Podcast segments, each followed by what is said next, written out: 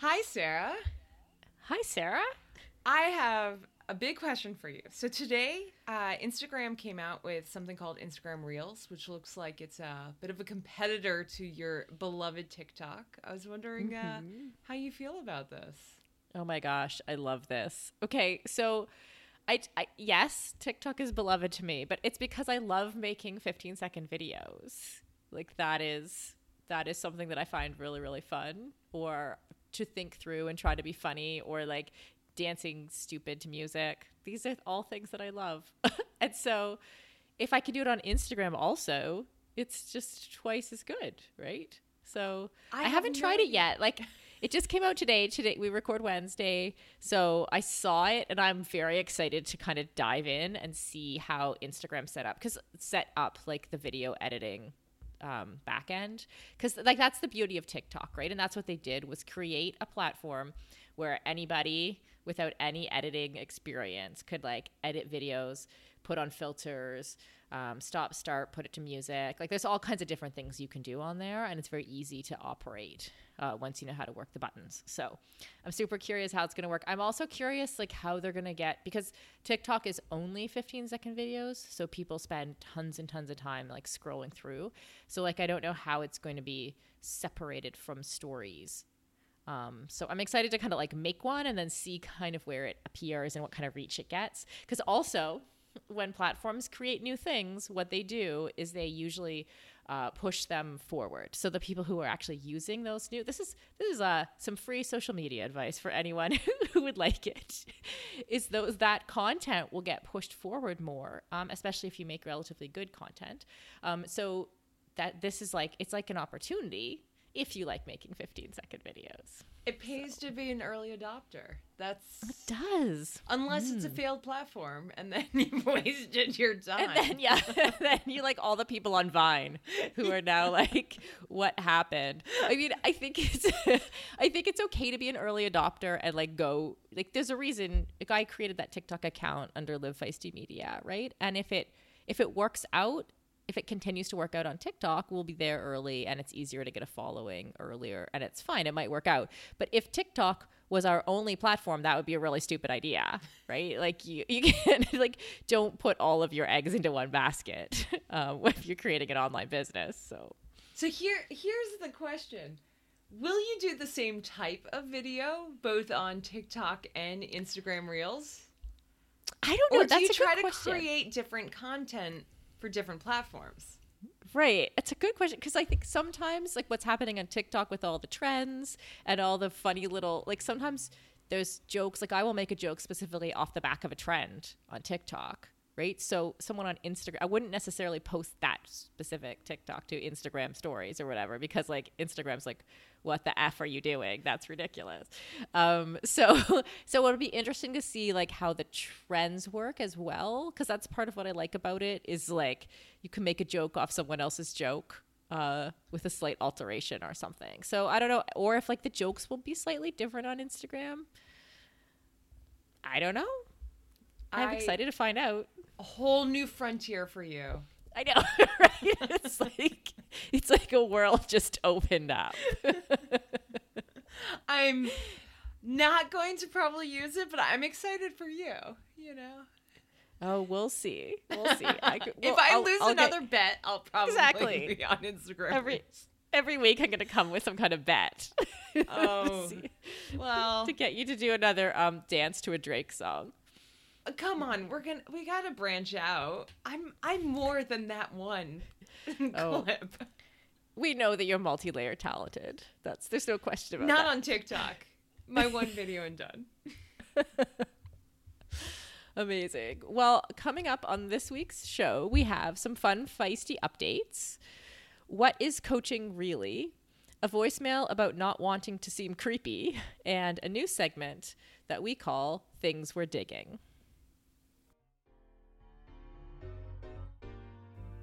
Hey Sarah, I have a riddle for you. What's refreshing, great any time of day, and super awesome?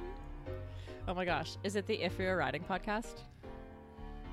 Oh no, wait. By the look on your face, it's not. It's it's Nuun. Yes! It's Nuun, isn't it? Ding ding ding! You got the answer. Woo! okay, friends, seriously, Nuun Hydration has been a sponsor of Live Feisty and this very podcast for a couple of years. They are amazing, they are supportive, and we all get 30% off with the new code, note the new code, Live Feisty. Um, at nuunlife.com. So use the code Live Feisty, E before I, at nuunlife.com. I'm Sarah Gross. And I'm Sarah True, and you're listening to If We Were Riding.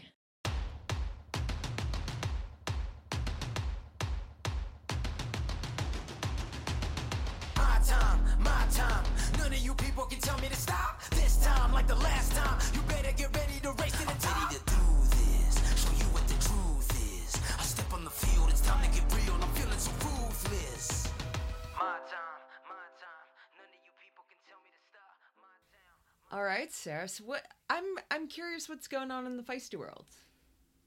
Feisty world. So a couple things. One, first I'll do I'll do the sad news first. So um, Taylor Mahan Rudolph, who was um, our senior editor at Live Feisty with all the triathlon content that she was putting online, um, has left us. Mm.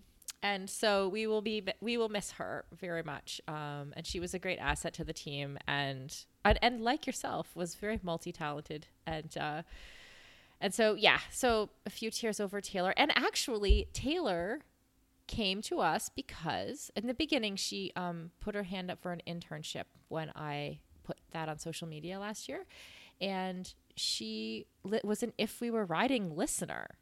Um, so, so she didn't come from Iron Women or from any other of the content we were creating. She was If We Were Riding. Wow. So she may be listening right now, and we do miss you, Taylor. Oh, bye, Taylor. Mm-hmm. I know. The hard part of being a Um, boss. I know. And then seeing the- people move to greener pastures, to the to the Instagram reels of their life.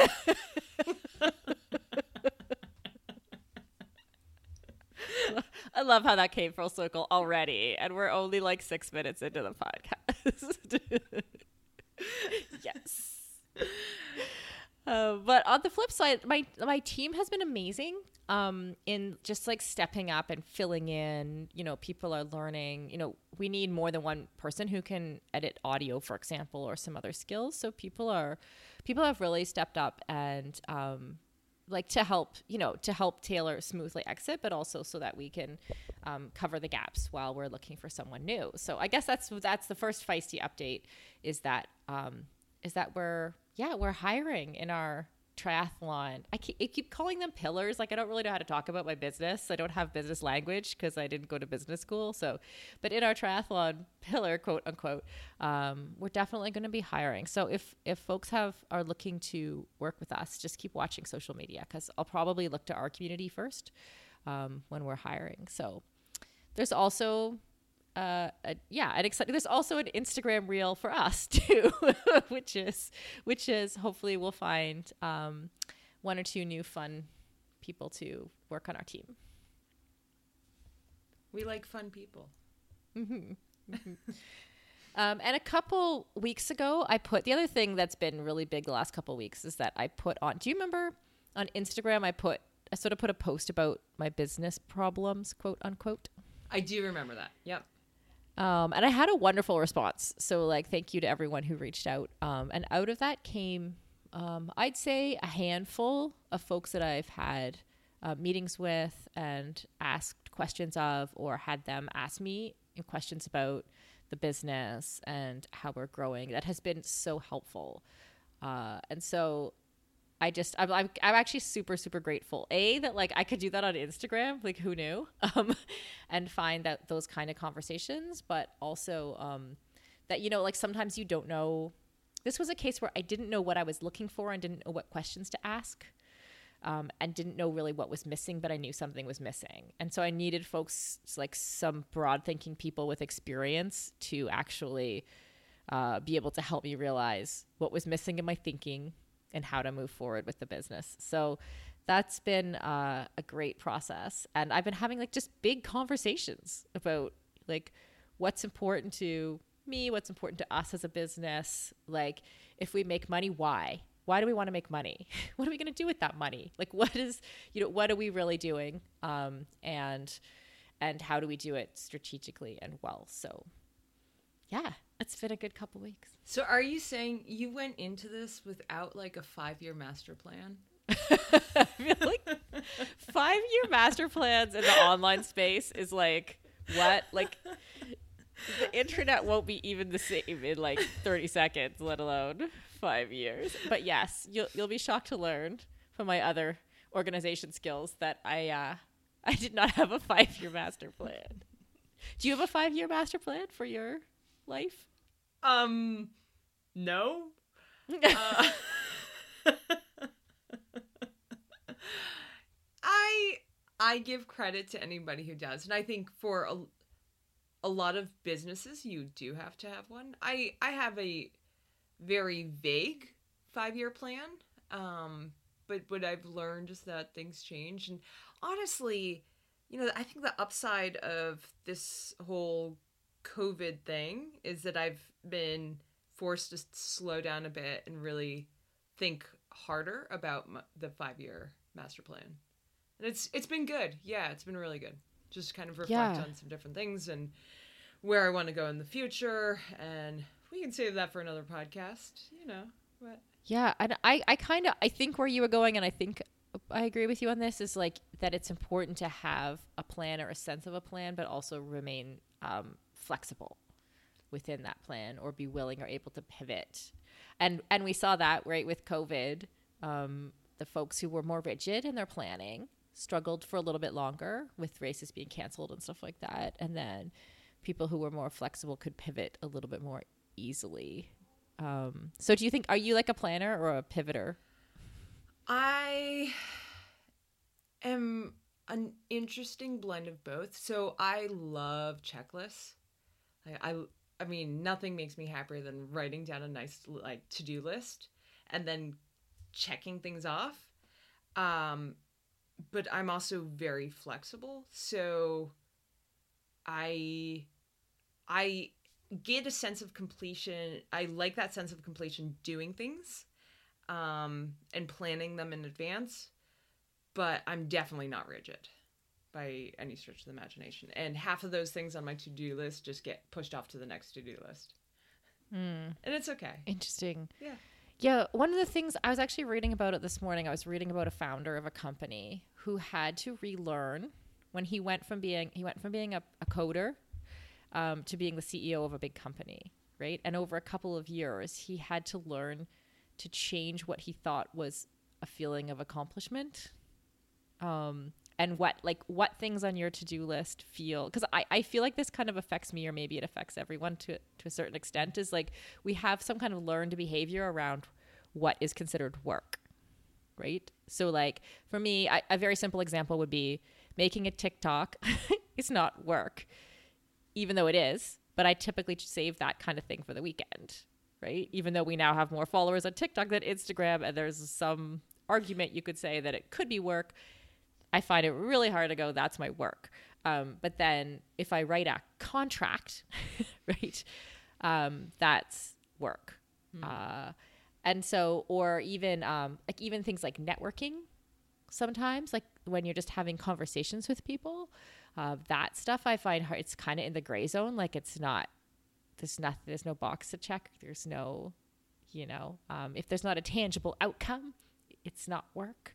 Um, so I think that that's it's like an interesting like what is on your to do list and what makes you feel accomplished. is like a very interesting um, question that I like. I've been I, it's just something I've been asking myself. Oh, I'm not saying my to do list is serious. Um, Oh, did I sorry? did I go too deep on the to do list Ow! conversation? no, no, no. I just like your assumption that, you know, it was, these are very important things I'm doing. but I'll throw some things on there that are like, you know, read for 30 minutes.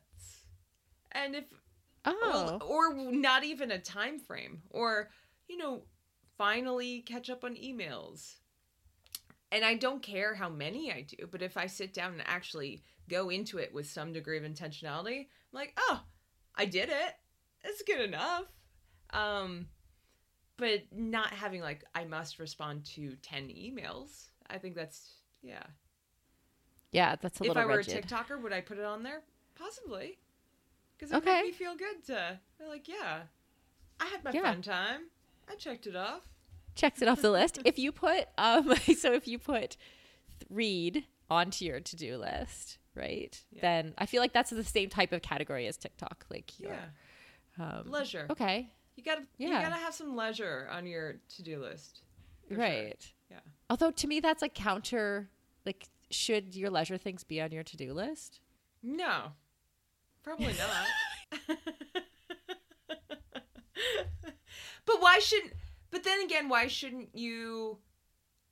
Maybe you just have a category that just says generally leisure, and you tick off the Mm. box. Doesn't matter what that leisure is. It could be doing TikTok. It could be going for a hike, whatever. But like, as long as it's on the list and you acknowledge that it's important to you. I don't know. Yeah. Yeah. Interesting. To-do list. we went on a real like a- tangent here, Sarah. I know deep and meaningful to-do list conversations. It's not even on our run list. okay, but speaking of to-do lists, a couple weeks ago you checked a big box because you did the USAT Level One coaching course, um, and then we asked our listeners for um, maybe some thoughts about that. Did you hear from anyone? Yeah, actually, I did hear for some hear from some people who've taken the course, and I was really fascinated because uh, quite a few people talked about, hey, you know, I thought it was a decent course. Uh, did it make me a better coach? I don't know. I did feel like there, so there was this common thread. I did feel like they they didn't go into the soft skills of coaching enough, and that really I was taken aback by that. Um, because I don't think in terms of hard skills, you know, information and soft skills with coaching like coaching is just coaching. Um and I this is I think it it, it kind of cuts to the core of part of the issue I had with um with the course was that it presented a lot of info it, it presented some very basic information about what triathlon is. But that isn't going to make you a coach. So being a coach comes from knowledge, and that's to me how you process information and how you apply it to an individual. So I was I was very surprised that, you know, there was this presentation of of some basic information about triathlon and it didn't talk about coaching like what is coaching what is effective coaching what are the goals involved uh you know what are potential barriers for entry for athletes you know d- how do you read an athlete how do you effectively manage load in athletes um and that's those aren't soft skills that well first of all there's no such thing as soft skills and hard skills that's just coaching. You can go through the you know there so they have three levels of coaching in USAT and I feel like you could easily go through the three levels of coaching certification acquire a lot of information but that's not going to make you an effective coach. If you don't know how to apply it to individuals if you don't know how to read people you know both physically and emotionally like get those cues from them you don't actually you haven't achieved mastery of the information like you need to achieve mastery of the information but you also need to know how to apply it. So like i think there's a lot in common with um being a really great teacher. So a really great teacher they know their material so well that they know what's actually important and can teach any level you know below them.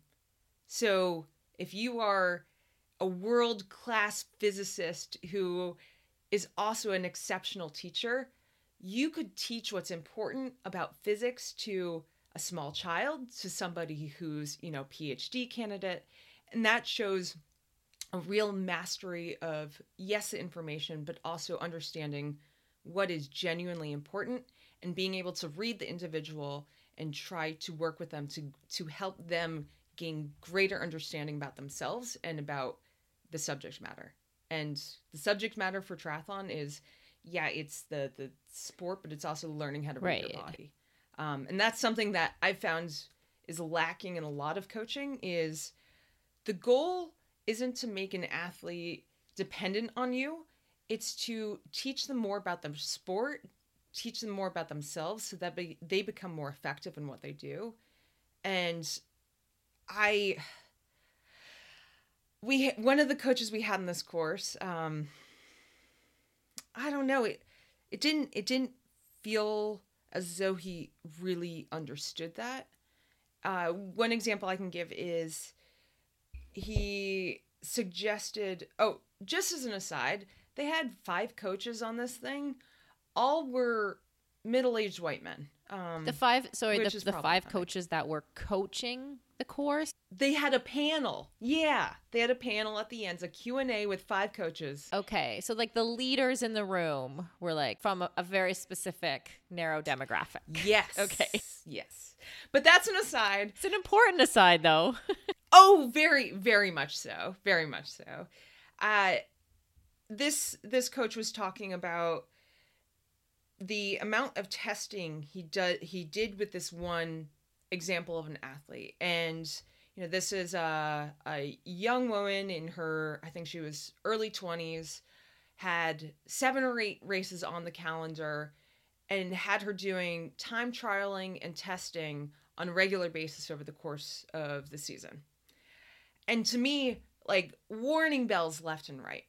First of all the best kind of testing you can do is racing. If somebody is racing you can get information you need. You don't need to add on the additional emotional and physiological load of testing and time trialing. Um, but it, it made me realize that somebody you know this coach had gone through these different different levels of these coaching clinics and had acquired this information and felt like he needed to use it and that means not really understanding the needs of the athlete. It was a skewed perception of high performance uh, ideas and trying to translate it to a young amateur athlete uh, but without having the knowledge the real mastery to to recognize that it wasn't relevant for this athlete to be doing all this testing and time trialing that she probably was very burnt out at the end of the year. And i i wish that i had asked you know how she performed and years later is she still in the sport Yeah. because I can almost guarantee that it was not a great. Re- Maybe she had a good season, but there's no real longevity if that's your approach.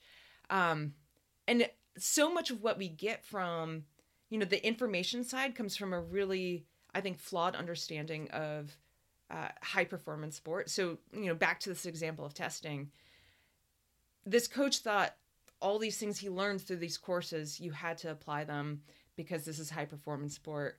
Uh, you know, I, I use like my own career as an example. Like my my coach is a physiologist. That's his background. We might test once a year, um, and that's it. You know, this that he he went to school for that.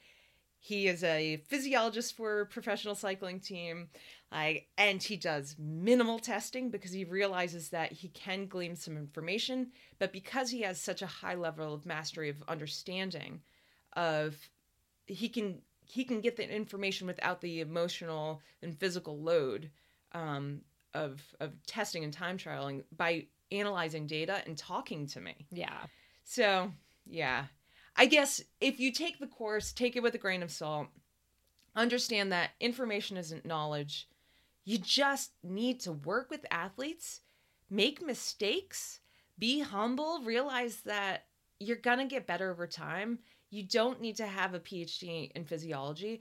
I know plenty of world class coaches who might not be able to have the language, you know, the scientific language behind what they're doing, but they understand intuitively through trial and error and through working with people what works and what doesn't, how you apply a stimulus to get a result. So that was a very long-winded answer about uh, this coaching course, but that's those are my thoughts. Yeah, I like I wholeheartedly agree with you on on all of those points. I, I my question for you or maybe that we could answer together is like can we because the hard what we're calling hard and soft, which I'm also hearing you say like there's there shouldn't be such a big delineation between those things. But for the sake of the argument, if the, if the hard skills are like the knowledge about physiology and how to create a training program and how to test type type things, how to read data files, um, then is there sorry, how do you teach the soft skills? Because the hard skills are e- easier to teach and understand and there's bullet points and there's data and it's like teaching those soft skills because some people will naturally have them like emotional intelligence for example would be a great example of a skill like some people like naturally more emotionally intelligent so so how do we teach that Well, I I was taken aback by the fact that this coaching course didn't even talk about what is coaching? What is the goal of coaching? What makes an effective coach? Like how do mm-hmm. you define success in your profession mm-hmm. and how do you define success with your athletes? And just you know, really the philosophical side of it mm-hmm. where that wasn't addressed at all. Like I I think of the people in my course and I would say a, a sizable number of them were there because they wanted to personally learn personally learn more about their own racing and training. You know, I think other people were there because they have mild curiosity in coaching, you know, maybe see it as a potential means of, um, you know, employment. And then there were people who were already coaches. You know, they they are hands on deck. Um, they just need the certification, and we didn't ask. It, we we didn't even ask whether it was relevant for people to be there right um, you know, to examine their own motivations and whether or not it made sense for them to be there. Like it, it, it was really telling to me that when we were on break, um, most of the, and honestly, the a lot of the, so we had a chat bar because obviously we did this virtually. Right. A lot of the questions were very specific to the individual, which I found very interesting. So, like, okay, uh, I did X, Y, or Z in training, and why did the, does this happen? Um, well, it doesn't. Yeah, you can experiment on yourself. That's fine. Um, but then when it's followed up with discussions of whether or not we're going to be racing this year, it made me realize that there's nothing wrong with going into coaching if you already are an athlete but it's a totally different role and you really have to be aware of your own motivations um, but we didn't even discuss that Right. So like what I hear you saying is like to answer my question about the soft skills, like to start with a macro level analysis of like I I I think that all things ever should always start with that. like like why are you doing this? you know, why are we here? What is coaching? What are we hoping to achieve? And like go. Um I think that's a great I think that's a really, really great starting point um for like for anything right like if we're if we're so like on the feisty agency side when we help companies build their online businesses like that's literally where we start what why are you like what's your purpose for this business? What are you trying to say? What are you trying to tell people? What are you trying to talk to them about? Like what's important to you? Um, it's the same thing. Um, so yeah i think that's a really really great starting point. and i think there are things like i this is not something that i know a lot about. Like i loved coaching and i loved like using whatever natural quote unquote soft skills i have in that way.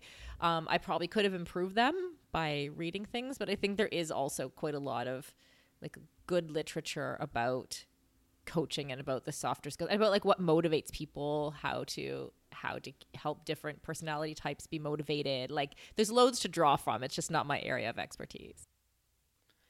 Yeah i i guess i mean being a coach is like being an athlete. A lot of these things are about time.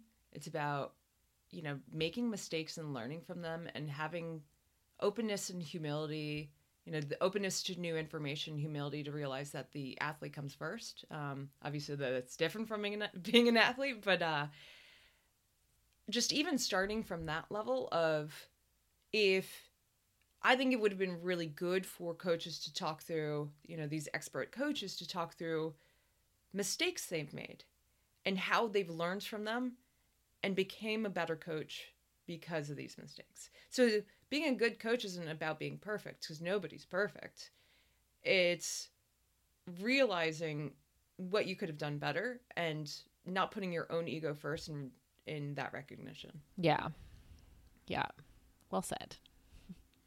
I don't know, but I I have lots of thoughts. I have lots of thoughts about it. Um, USAT. If you want to talk to me about how to improve the course, first of all, I would have loved a little bit my more diversity and the fact that okay, so if our goal in triathlon is to have people with a long-term love and passion for the sport and a, a healthy approach, like we didn't even talk about that.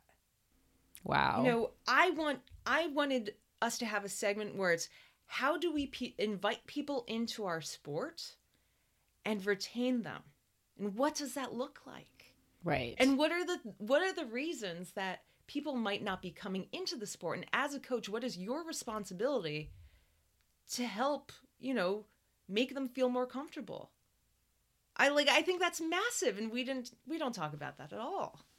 Yeah. Um, okay. Off sidebar. Remind me of this after the show because um, I had a call about um, diversity inclusion with um, someone who does who's in charge of coaching education at USAT. So we need to talk but I wanted to say it out loud or I'll forget. so that's now baked into our recording. Um, okay. We also had a voicemail. A, we had a fabulous voicemail from one of our usual voicemailers.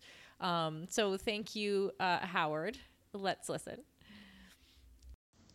Hey, Sarah and Sarah, it's the Ninja voicemailer. Um, I'll try and keep this, you know, to my normal Ninja, quick in and out, but uh, this is a longer question. Um, my question is, when I'm when I'm out exercising, um, I don't care. You know, everybody gets a wave. I don't care if you're on a ten thousand dollar tri bike or a big wheel, or if you're running six minute miles or walking with a walker. If you're out there getting it done, you get a wave. Um, I used to give words of encouragement. I used to say, you know, keep it going, way to go. Um, and I still do that every once in a while with men, but I've stopped doing that with women. Um, my rule used to be that if I wouldn't say it to my daughter, I wouldn't say it to somebody else. Um, but a couple of years ago, I just stopped saying anything um, just because it could be misinterpreted and I didn't want to do the wrong thing. Um, and I'm wondering if, if that's right. And I'm wondering how that applies to when I go back to racing. Um, you know, is it going to be okay to say keep it going, you know, to, to those of us at the back of the pack? Um, is it appropriate, you know, when I'm exercising on the road, and is it appropriate in a race? Um, so I, you know, I know the the world isn't missing my, my words of encouragement, but uh, I, I do miss it. So I'm wondering, uh, what do you think? Thanks very much. Well, Sarah, I think we have a very thoughtful ninja on our hands. We do. And Yes, I we do. really, I just, I heard that. I heard that, Howard. Much appreciated. Yeah, very grateful for that question. It's a good question. And and as he was asking the question, I've been asked this before from like uh, well-meaning people wondering how to address or encourage women, like on the race course or even in day-to-day life. Um, what what say you? What's your suggestion? I just know personally, when in doubt, a thumbs up or a wave, you know, a thumbs up, like nobody can misinterpret that. If you're that, if you're really nervous, um, shy away from, you know, appearance. Like, I don't think, you know, mentioning any athlete's appearance, uh, mentioning effort is always good. So, uh, obviously, if you're talking like, I honestly, I love it if I'm out on the rail trail and somebody comes along, they're like, ah, you're putting in a good effort or looking strong. Um, I have no problem with that, you know, because that's not that's not gendered speech. Right. That's true. Yeah, I, I was I'm with you. I was thinking of comments like sometimes that could be even interpreted as appearance based, even if you don't mean it that way, like looking good or something like that. Yeah. Um, that the, just stay away from that. Or um, the other thing I thought of was like just to stay away from something that could be interpreted as condescending. Like keep it up. Yeah. yeah. Like I love it when I'm when I'm on the trail and if like let's say I'm I'm having a good moment and I'm feeling fleet-footed and I'm moving along, right? And someone's like, whoa, you're amazing. Like they're, you know, that's that's great. This is these are good comments because I'm like, yeah, I'm feeling good. I'm running fast. That's good. Um, but if I'm, someone's like, if I'm feeling terrible and I'm slogging it out, and someone's like, keep going, you can do it, or whatever. Almost there. Yeah. Not my favorite. Like you just told me that I look terrible. That's what you just that was a subtext of that situation. Don't give up. yeah, don't yeah, that's- Yeah, but it's it's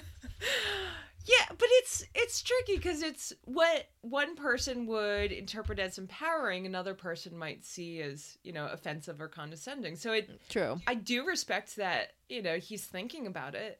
Um, like I like I said, thumbs up always. Yeah, it's all in the try. Or I don't- you can't interpret that a different way, can you? I don't know. not that I know of. I think Okay. thumbs up is universally thumbs up, but if Yeah. somebody knows different, please tell us. Um, we're we're all about language and understanding. Well, now that the commu- now that the OK symbol has been co-opted by white supremacists, I don't know what anything means anymore. right. It's like, a- like so speaking is like a landmine now. Like every time you talk, it's like, and it's a Well, landmine that I want. hand Like. I want to Yeah. know if I offended someone with my speech for sure, but it's definitely a, a lot more awareness. Yeah. I I think during but also context is key. So going back to his question, during a race, I I do think that it feels different than if you are, you know, in a park in a secluded space and somebody comes up on you, then you are an edge and might interpret encouragement in a different way than if you're on the race course with thousands of people. Yeah, So I would say be be mindful of where you are. yeah, context. um, yeah. yeah, context. Oh, I have a great story. This is my segue story as context. So when when Rosie was little, um, she used to come because I was still racing when she was really young, and she would come to races, and she would like as she was able to speak, you know, when she was one, two, three, she'd start to cheer people on, right? Um, and then at some at one point, I realized she wasn't she wasn't able to distinguish the difference between a race and like say a commuter going past our house because she went through a little phase when she was around two or three, so like super little. You got to picture this, where we'd be like, say, getting out of the van, going into the house, and she'd see a commuter coming by, and she'd go to the end edge of the road and clap and be like, "Go biker!" like, it was the best. Oh, that's really cute. yeah, Yeah. yeah. but that probably made some of those bikers' days. I hope so. I mean, I thought she was adorable. so. anyway, It would make my day. Yeah. After the break, we're going to talk about things we are digging right now. And our regular listeners will know that If We Were Riding and All Things Feisty is proudly partnered with Orca Sportswear. For 15% off all items on orca.com, please use the code LiveFeisty15. And that includes the wetsuits. So, good deals all around. We grossly, as in in a big way, and truly want to thank our sponsor, Nuun Hydration, for supporting If We Were Riding. If you love us, or even kind of like us, or maybe just like our content, you can make sure we grow through our Patreon campaign at patreon.com forward slash live feisty. And also make sure you talk to us on Instagram at If We Were Riding. We love talking to people on Instagram, especially on the stories. If you want to send us a voicemail, record a voice memo on your phone and send it to Sarah at livefeisty.com. That's Sarah with no H, me, at livefeisty.com. And remember, the I comes after the E if you're feisty. We also love reviews on iTunes and written messages from you joining the conversation. If We Were Riding is a Live Feisty media production hosted by Sarah True and me, Sarah Gross. Our editor and producer is Taylor Mahan My time, my time. None of you people can tell me to stop. This time, like the last time, you better get ready to race to the top. Ready to do this, show you what the truth is. I step on the field, it's time to get real. I'm feeling so ruthless. Sarah, this was a great idea for a new segment. You know I love new segments. Um, in particular, when we follow up on them, but also when we don't. You, we may or may not have this segment ever again. But um, okay, things we're digging. Clearly, you have some things that you're digging right now that you wanted to share. Well, I just figure, you know, everybody loves learning new things and we're kind of we're we're friends with our podcast listeners. So, I was reading a book that I thought other people might enjoy. It's called uh, Big Friendship: How We Keep Each Other Close. So this is a book that was sent to me from from my best friend out of the blue, and uh, it's from if you I've never listened to the podcast. It's from the um, from the the Call Your Girlfriend podcast. Oh, I thought as soon as you said it, I was like, that sounds familiar. I think that's a call your girlfriend thing. Yes. yeah. Amazing. so i i've never listened to them but basically the book is examining uh, their very close friendship and you know talking about uh, what is it? The, the shine theory? Yeah. of you know female friendship and allyship where you know thinking in terms of uh, collaboration instead of competition you know thinking of how to be a good ally uh, and you know especially in, in regards to interracial friendships uh, you know just talking about the importance of female friendship. And i think it's a it's the kind of book that i wouldn't necessarily read but i'm really grateful that i've read it. Um, you know talking about maintaining friendship through this digital age and how we can do a better job of it. Um, but yeah it, it was something that we we when we talk about relationships i think we too often think about the importance of of you know being a, a parent child or with your spouse or your partner. And we don't talk about how to cultivate better friendships but we're social animals and we need friendships so that's my little that i'm digging that book right now That's cool. You know, okay, Call Your Girlfriend, that podcast actually inspired me with the tone and feel of this podcast when Kelly and I first made it because there's a lot of, especially in triathlon, there's a lot of, as you know, like interview based podcasts.